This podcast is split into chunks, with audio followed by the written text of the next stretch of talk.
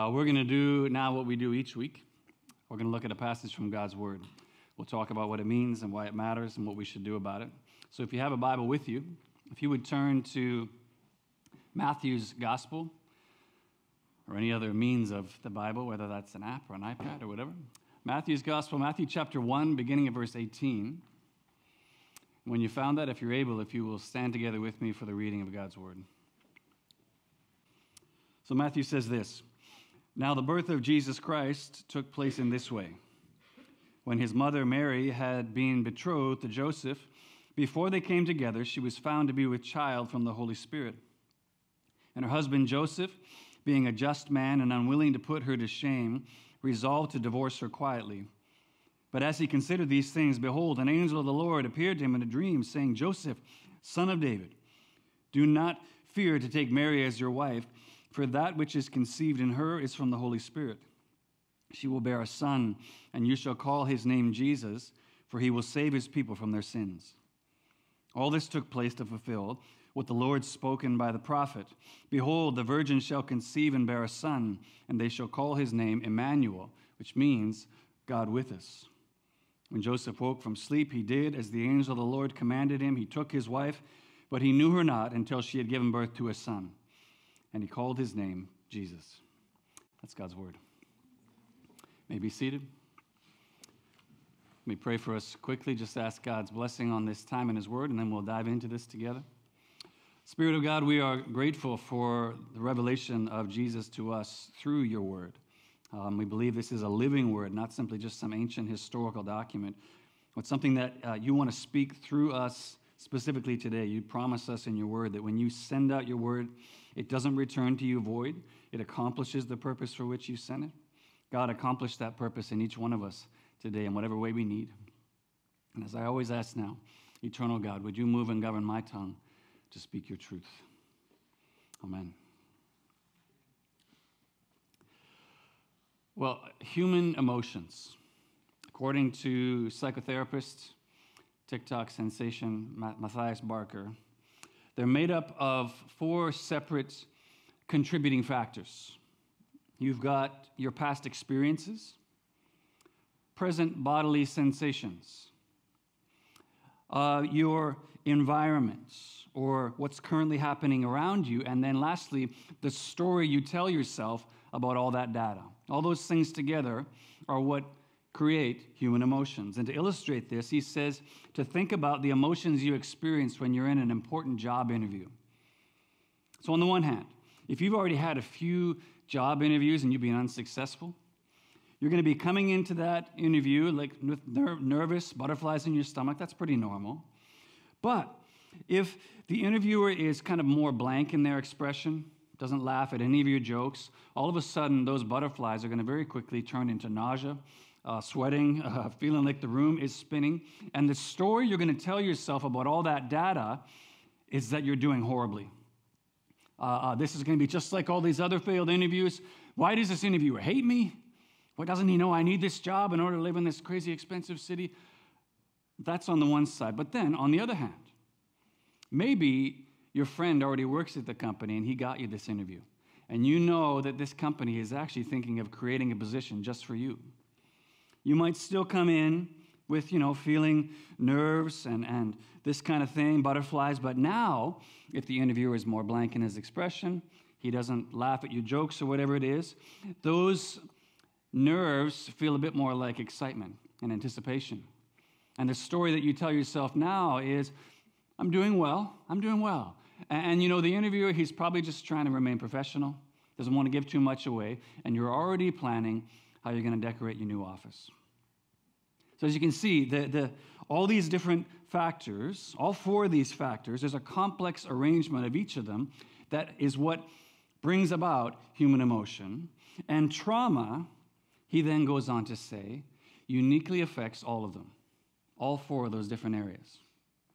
As numerous studies have come to demonstrate, depending on the severity, the way that our brains process data and thus experience emotion can actually be transformed at a neurological level as a result of experiencing trauma, almost as if your brain has been rewired through the experience of trauma. So, if you think about the different parts of our brain and how they operate. A prefrontal cortex, kind of the, the part of our brain that is our, our rational thinking, our conscious awareness. The experience of trauma can apparently slow the processing of data in our prefrontal cortex, almost like a computer screen with too many tabs open at once. It, it, slows our ability to process as a result of experiencing trauma. The hippocampus, which is result, it, it's responsible for memory recall, helping us to place events in past, present, or future, no longer functions as it is supposed to. The thalamus, which helps to organize input, helps you focus on a particular thing when you've got lots of different data going on at once um, now lets in way too much data at once, causing you to be flooded or overwhelmed or panicked, or restricts, you receive almost no data, causing you to feel numb and kind of cut off. And then, lastly, the insular cortex, which helps you to understand what's going on inside your body at any given time. Am I tired? Do I need to go to the bathroom? Am I going to throw up? Uh, the, apparently, severe trauma can actually cause the insular cortex to physically shrink in the brain. And then obviously these neurological changes resulting from trauma end up offending, they, they end up affecting us at a physical level. So that it's like trauma, says Barker, makes you allergic to the things you love.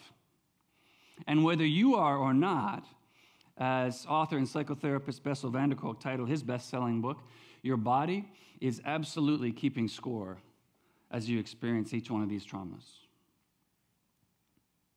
Now, this is a bleak subject to talk about. I'm sure some of you are sitting there right now thinking, sheesh, Merry Christmas. Um, wow, I feel like you know the holidays must be wonderful at your house.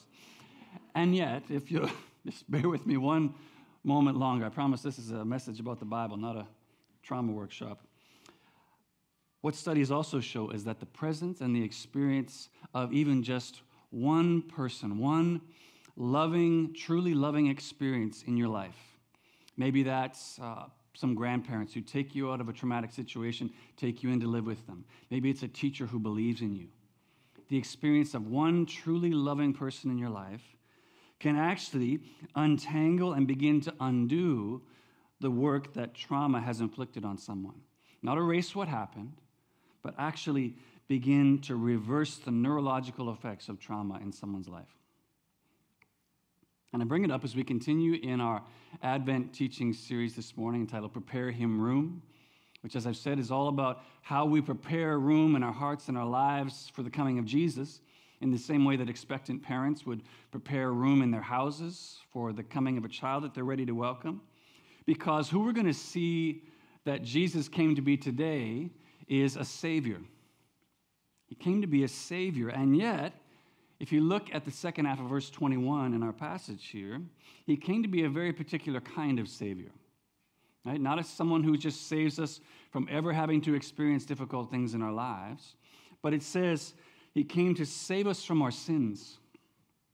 You call his name Jesus, for he will save us from our sins. Which, I don't know, can, can we just be honest with each other for a minute? Um, in the midst of the pace that most of us, December 2022, are running at right now with work and school and holidays and class and kids and all these things, combined with the COVID fatigue, which most of us are still not at all recovered from, combined with then the experiences of, of, deep, painful traumas many of us have gone through in this room and continue to carry and are experiencing those neurological effects I just talked about.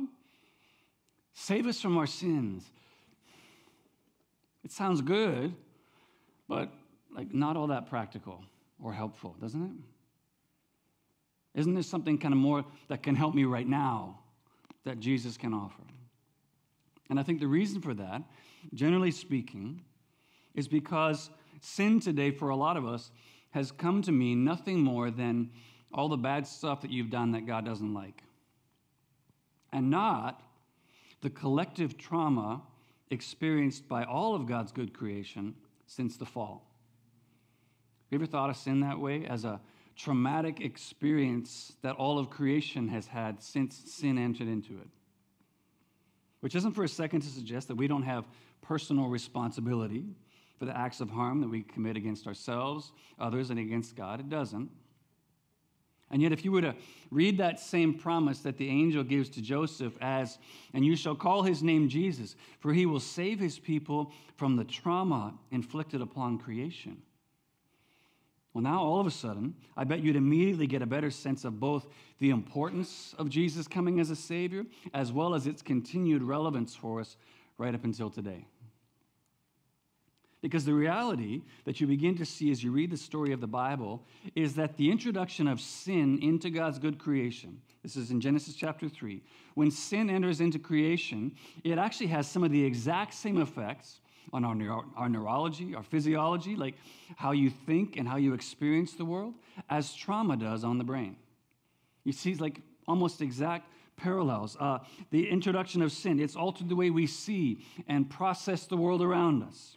It's diminished our ability to rightly place ourselves in time, all of which has had devastating effects on our relational health, our physical health, and it absolutely affects the story you tell yourself about everything that's going on around you. If we understood Jesus coming as being in order to save us from that as well, suddenly we begin to see Jesus, He's that one. He is that loving person who came to undo and unravel all the traumatic effects of sin in our lives and in this world through a loving encounter with Him. And that's something I think we'd absolutely want to make room for. So, in order to help us better understand this promise of Jesus coming as a Savior, and actually kind of look at the context and the circumstances in which that promise was given, I want to look at this passage in just two ways.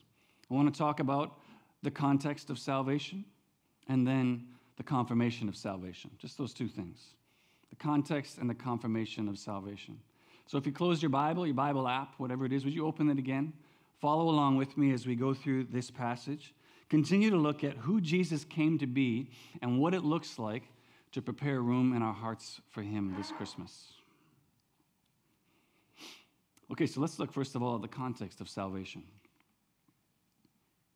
the context of salvation, the immediate context of the promise of Jesus coming as Savior, as you see from this kind of well known Christmas passage from Matthew's Gospel. The context is the story of Jesus' earthly adoptive father, Joseph. That's the context of where this promise of Jesus coming as a Savior is. Uh, very little is actually known about Joseph, aside from the fact that he was a carpenter. Uh, we see that he was in the family line of King David. And as we see from Joseph's character in particular here, he was a just or righteous as well as a compassionate man. But other than that, we know almost nothing about Joseph. And in fact, after a small little snapshot of him that we see in Luke chapter 2, where Jesus uh, is brought to Jerusalem by Mary and Joseph when he's 12, we don't hear anything else about Joseph, which means almost certainly that Joseph died sometime during Jesus' teenage years. But with that being said, what we learn about Joseph, even from this very short snapshot of him, is actually quite a lot.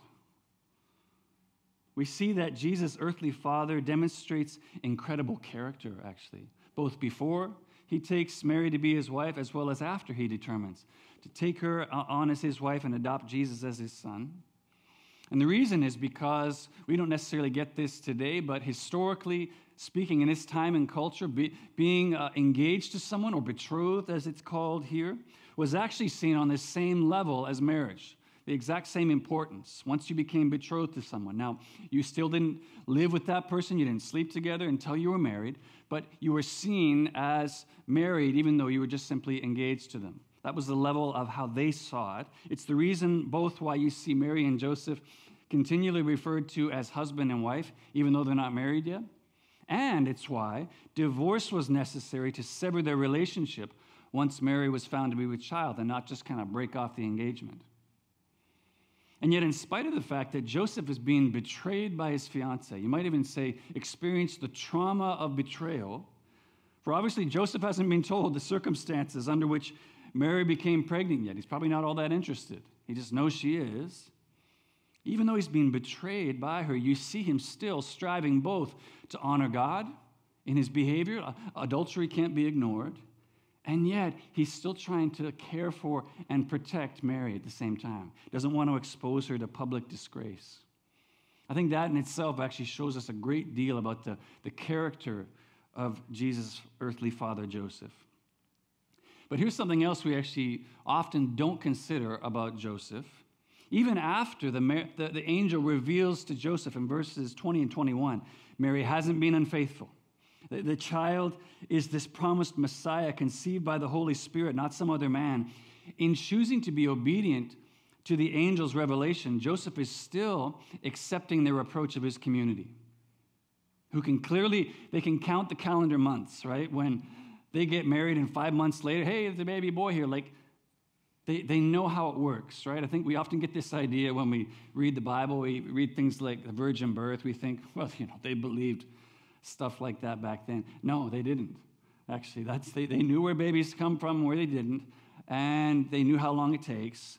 So that's, that's the reason Joseph is wanting to divorce Mary, because he knows, he knows how pregnancy comes about, which means Joseph is taking on the reproach of an offense he didn't even commit for the love of his bride. An action unmistakably in line with what his adopted son Jesus will later carry out for the sins of the whole world. He takes on the reproach of an offense he didn't even commit for love of his bride. But as to the revelation of Jesus as Savior, you see that specifically in verse 21. Look with me there. After telling Joseph not to be afraid, go ahead with the wedding, the true origin of Mary's pregnancy, the angel says this She will bear a son, and you shall call his name Jesus, for he will save his people from their sins. Jesus, that name, Jesus, which is the Greek equivalent of the Hebrew name Joshua or Yeshua, which means God saves. That's literally what Jesus' name means God saves. I love what F.D. Bruner commented about the meaning of Jesus' name in particular, noting in these two words of Jesus' names, God and saves, the church has believed we possess the two deepest definitions of Christological truth who Jesus essentially is, God, and what Jesus essentially does, saves. But when you zoom out from the immediate context into the wider historical context of the promise of Jesus coming, where you see that originate is actually all the way back at the beginning. When sin first entered into God's good creation in Genesis chapter 3, which actually says a great deal about the nature and character of God as well. For there, in the context of his own betrayal by Adam and Eve, God promises to send a rescuer to undo all the trauma that sin had and would continue to inflict on his good creation saying to the serpent who had deceived Adam and Eve, I will put enmity between you and the woman, between your offspring and her offspring. He shall bruise your head, and you shall bruise his heel. The simplest interpretation of that prophecy simply being I'm going to send a rescuer who's going to undo all the mess you've caused here. You're going to wound him in the process, but he's going to crush your head, ultimately defeating you. And what the angel in our passage is ultimately saying to Joseph now here is that Savior that God promised all the way back at the beginning, he's here. He's here. But before moving on, what I want to just pause and, and really highlight for us just for a moment again is what the, con- is, is what the context in which Jesus' salvation is revealed reveals about the nature and character of our God. Because, again, as I just finished pointing out, in the immediate context of the revelation of Jesus as Savior, as well as the broader historical context of that same revelation of the promise of His coming, a significant factor of the context you see in both of those contexts and of the revelation is betrayal.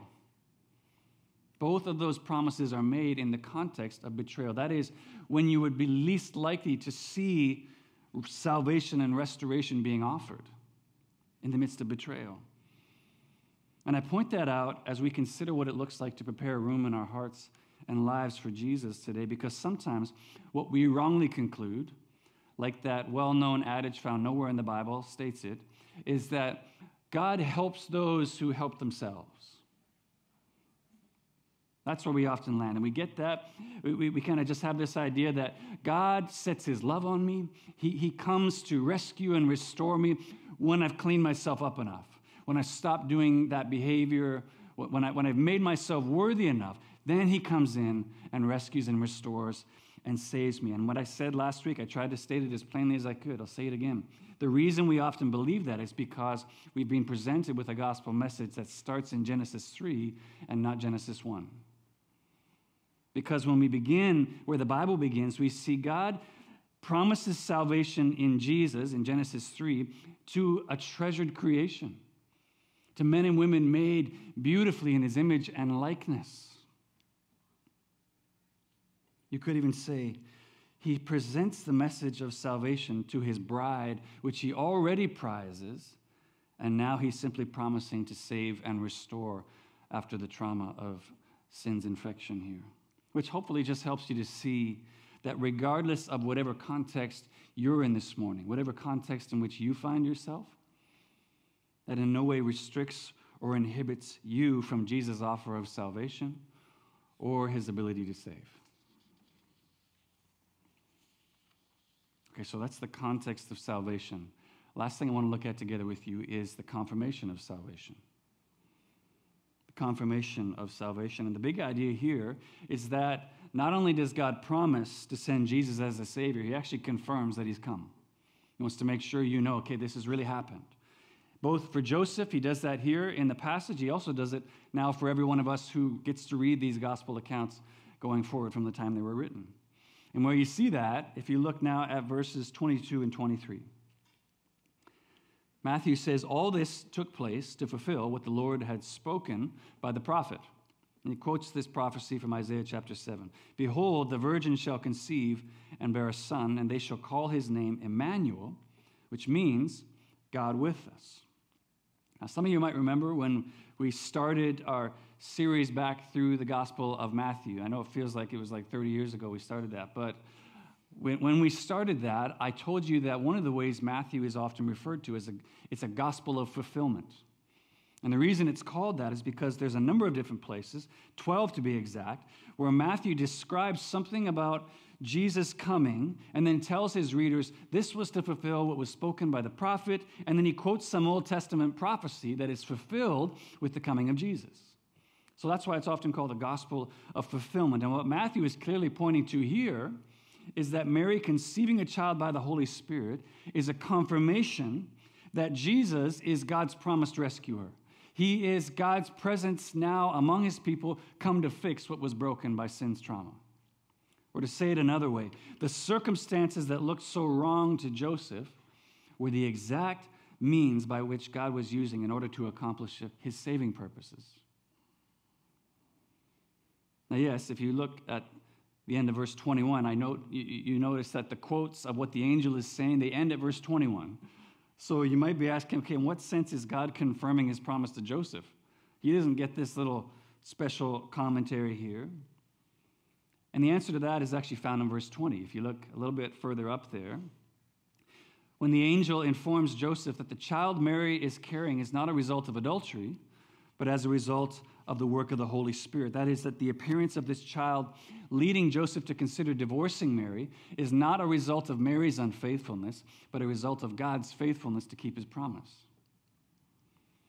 Maybe you'd say, okay, I, I still don't see it. Okay, follow me. The point is, telling Joseph that Mary's child was conceived by the Holy Spirit and not by some human relationship was confirmation of this same promise for Joseph because Joseph, like all Israel, was already aware of and longing for this very promise to come about. They were watching for it and longing for it. So the only reason for Matthew's kind of parenthetical commentary here, all this took place to fulfill this prophecy, he, he's writing that essentially for us. Anyone else who just wasn't as familiar with these Old Testament promises as Joseph was.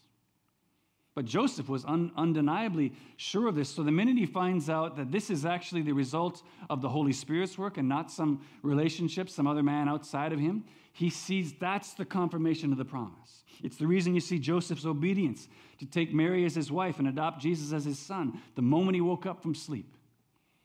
And the adoption, actually, for those of you who didn't know, verse 25, when it says that Joseph named Jesus as his son in, in a Hebrew equivalent, that's the equivalent of adopting Jesus into his family line, which is incidentally how Jesus comes to become from the line of David when Joseph adopts him.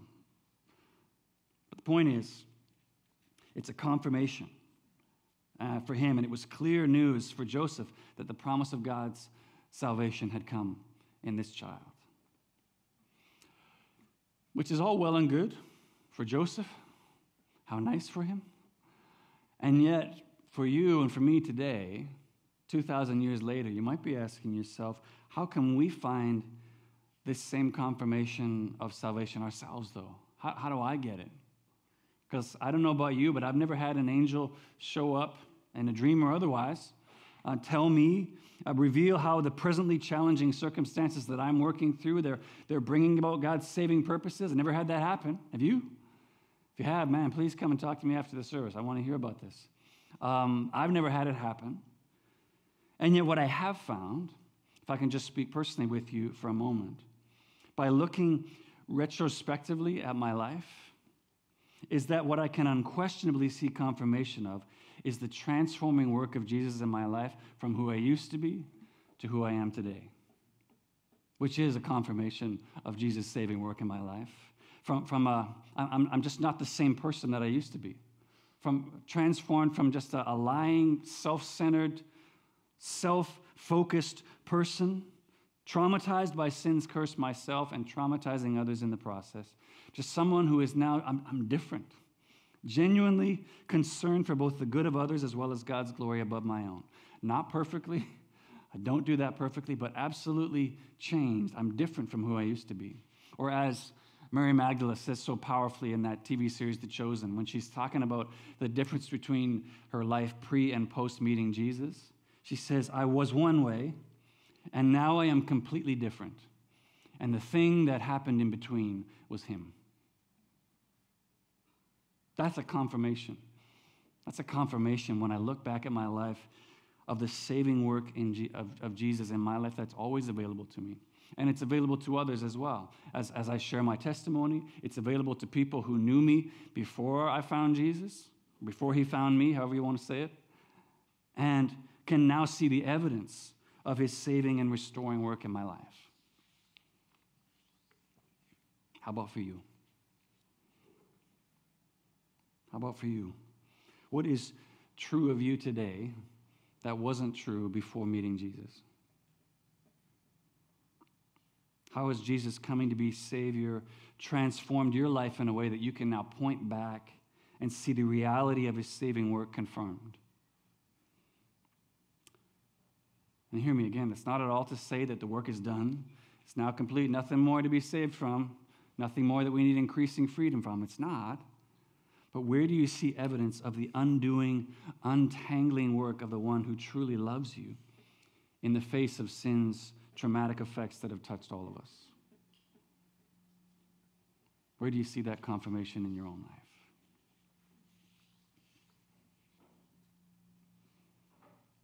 We began this morning talking about sin as a collective experience of trauma, really generational trauma experienced by all God's good creation since the fall because of the way that sin affects us in many of the same ways that trauma affects the human brain.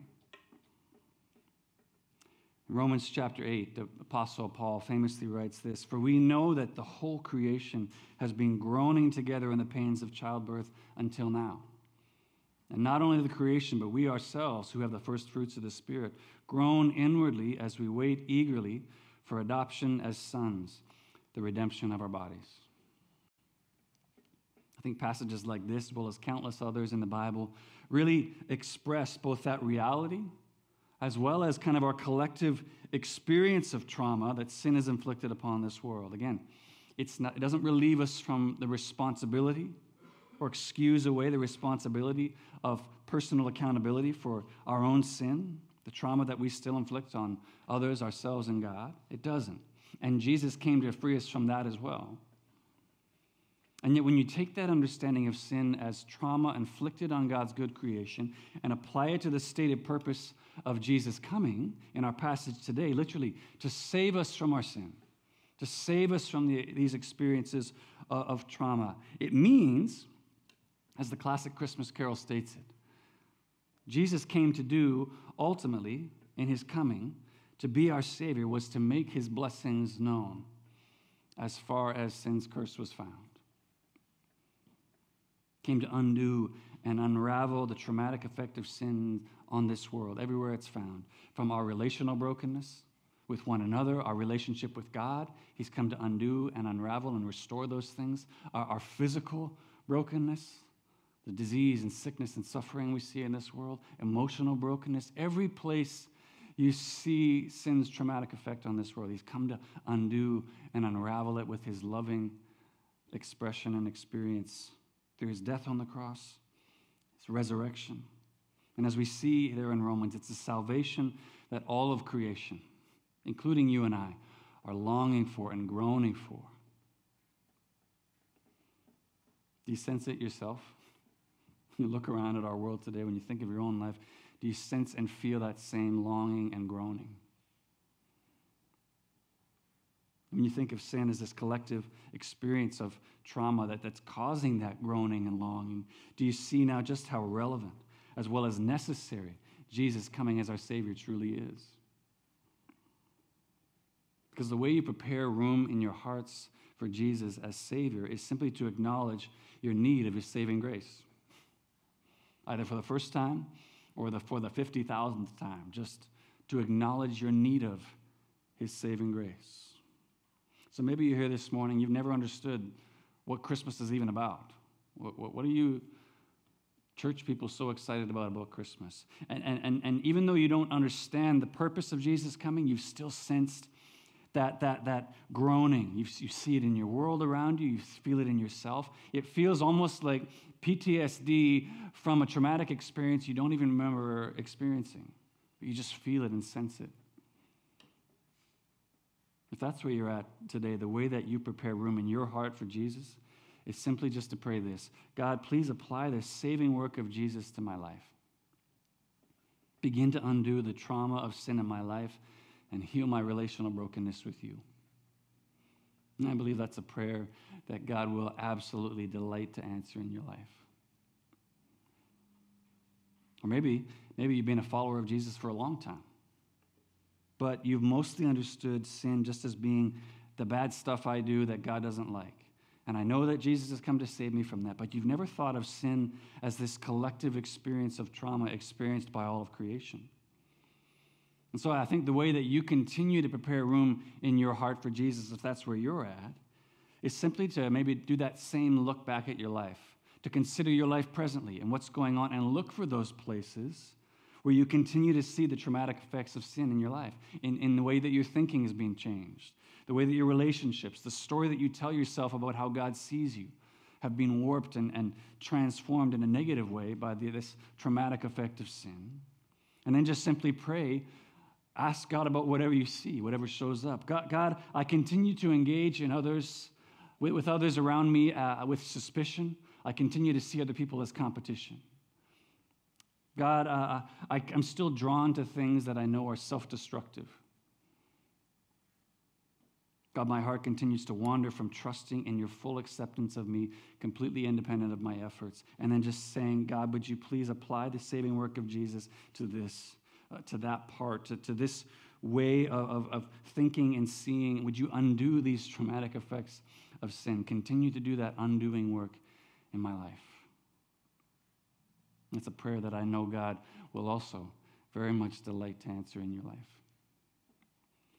Because the, the hope, the true hope for all of us, created by the promise of Jesus coming as Savior, which is then confirmed in our passage here to Joseph, remains. We would have a, a, a world and a life where no more let sin and sorrows grow. We would see those things grow, or thorns infesting the ground, because we know He came to make His blessings know as far as sin's curse is found. Joy to the world. The Lord has come. Let earth, let, let us receive our King. Let every heart prepare him room. And heaven and nature sing. Amen.